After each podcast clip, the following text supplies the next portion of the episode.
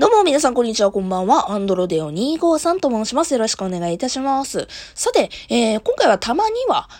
じゃないけども、なんかニュースを見て私が思ったことを言うみたいな、そういう時事ネタの回をしようかなと思います。決してネタがないわけじゃないよ、言いたいだけそれではよかったら参りましょう。よかったら聞いてください。それでは参りましょう。ラジオ多面ダイス。この番組は私、アンドロデオ253がサイコロ、つまりは多面ダイスのようにコロコロコロコロ、気分も話題も変わりながらトークを展開していくエンターテインメントラジオです。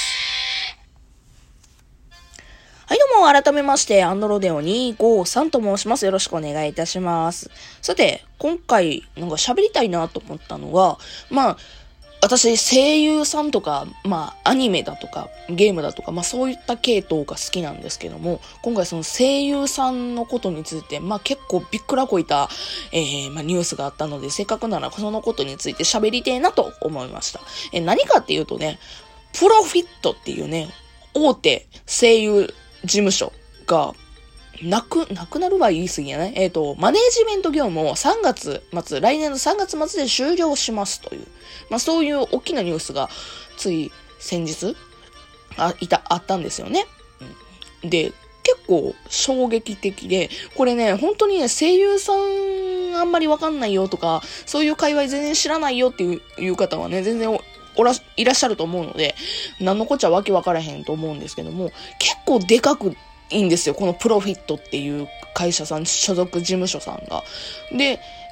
所属されてる、主な、ね、声優さんを言うと、まず、結城葵さん、まどかの声されてたりだとか、もう他もね、いろいろ出ていらっしゃいますし、子役からも活躍されている人気声優さんでございますよね。その結城葵さんだとか、あとはもう今大人気ですよね、もう、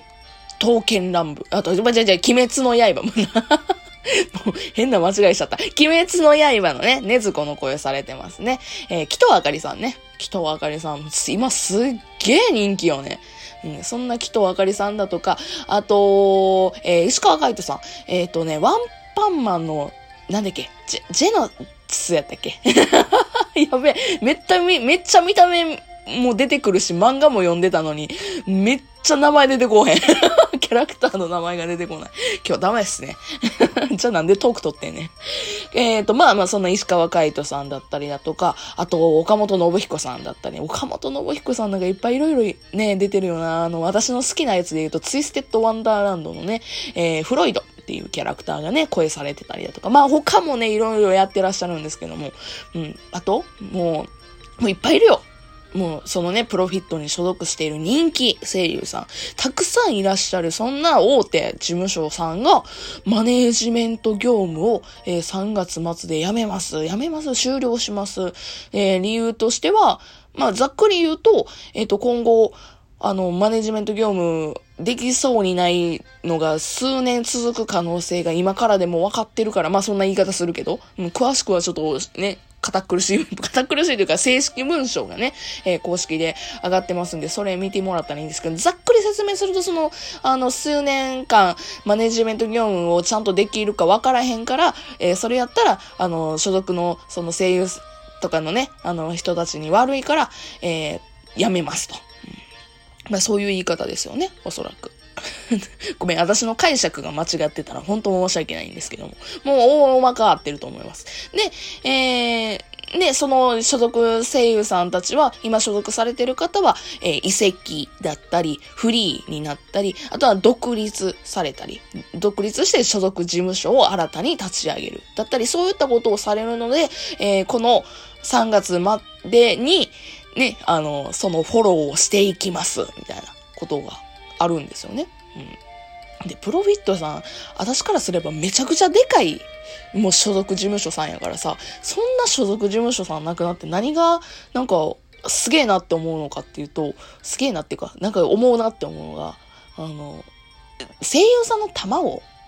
の卵さんいるじゃないですか。もう本当に学校に通ってらっしゃる方とか、そういった方々の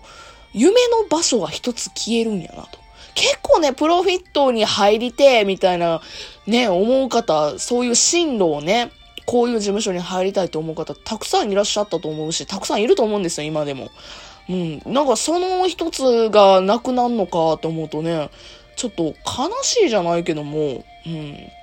なんか大変やろうなって大変やろうなって一言やけど、結構声優の卵さんって所属する事務所さんどこになるかって結構な問題やと思うんですよ。で、結構その中でも夢になると思われる、もうどこどこ入りたいどこどこ入りたい、その中の一つのプロフィットっていうところやったと思うんで、なんかそういった意味でも今大変なんやろうなそこら辺も就職で言うとさね、なんやろう、なんかね、大手企業が、もうみんなが一つは目指すであろうみたいな、企業が潰れるみたいな。そういう感覚でしょうね。学校の先生わなわなするよね、みたいな。そんな感じで勝手に妄想してました。あとね、もう一つね、なんかすげえなって思ったのが、そのね、プロフィットの、なんていうの、正式文書のね、発表のね、文書の中に、岡本信彦さんっていうね、さっきも私大好きな声優さんって言いましたけども、その岡本信彦さんが独立をされて事務所を立ち上げますと。って書いてあって。で、おー、それはおめでたいなって読み進めていくと、その岡本信彦さんが立ち上げた事務所に、今プロフィットに所属している新人声優さんだったりだとか、移籍が難しいであろうというような方々を全て受け入れると言ってくださったので、非常に感謝しておりますみたいな感じのことをね書いてあるんですよ。まず岡本信彦さん独立っていうところのすげえめでてえなっていうところもあるねんけど、かっこよくない？ここびっくりかっこいいねんけども、その岡本信彦さんが立ち上げたその事務所にプロフィットのその今移籍しづらい実績があまり少ない新人声優さんだとかを全て受け入れると岡本信彦さんの方から、言ってくれたというふうに書いてあったんですよ。かっけのぶピコさんっつってピコリンシコリンやめようかっけみたいな、そういうところでね、あーっと盛り上がったわけですよファンとしてはね。いや、ほんとそういうなんかかっこよさを見せるんやなーっていうところで、ちょっと去年、一昨年いろいろありました、岡本信彦さん。なんかファンとしてはちょっと心配やなって。けど、それでもアニメにね、ちょくちょく出てはったから、大丈夫なのかしらとかって思ってたんですけど。で、その中でね、おーと思うようなこと、かっこいいことをしてのけたので、してのけたこれからなんでしょうけど、事務所立ち上げて、で、これからどうするかみたいなところですけども。ただ、さっきも言ったみたいに、プロフィットって結構大手な会社さんなので、個人と私の見た感じというか私の感覚としてはね、だからプロフィット入るぐらい実力ある新人声優さんやったら結構将来有望ちゃうかなと、実力的にね。だから新事務所立ち上げても新人声優やから実績ないからと言ってもその新しい事務所でなんか多分活躍されるんだろうな、その新人声優さんも、そして岡本信彦さんもね含めて、すごいこれから先ちょっと楽しみやな。ただやっぱりプロフィットっていうね、結構大手な、なんか結構私からすれば有名会社さんじゃなくなるのって結構ショッキングやったからさ、おーってなっちゃったっていう、悲しいなーって。それに向けてね、多分岡本信彦様、あと石川海人さんとかもかな、なんかツイッターとかをね、始められて、石川海人さんはあれかな、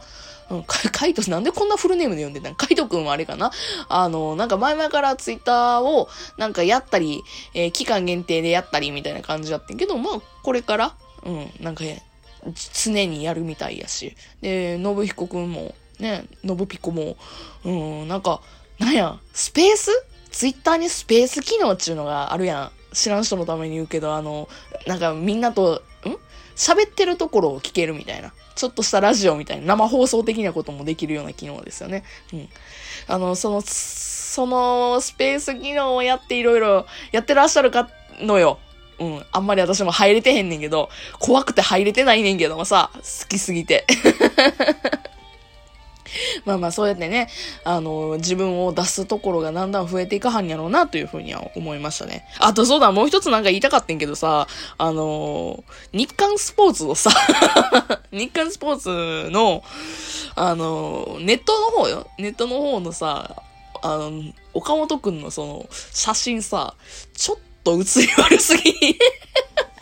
ごめん、どうでもいい話かもしれんし、調べてみてくれへんかったらよう分からへんと思うんだけど、ちょっと写り悪すぎちょっと鼻の穴強調してる写真じゃない？もうちょっと彼かっこいい路線で言ってんねんから、かっこいい感じのやつあったやろにみたいな本当にさ、この手のさ、週刊誌とかさ、なんか、まあ、情報誌とかも含めてですけどもさ、声優さんのその、写真悪すぎないもう、某神谷さんだとか、某じゃないななんかもう、いろんな事件ありましたけども、なんか、皆さん写真悪すぎませんか？選ぶの。もうちょっと、声優さんかっこいい写真あるので、潜在写真、せめて使ってあげて、とかって思いました。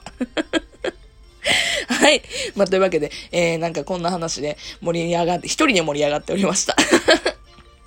はい。というわけで別の回でよかったらお会いしましょう。それではまたね。バイバイ。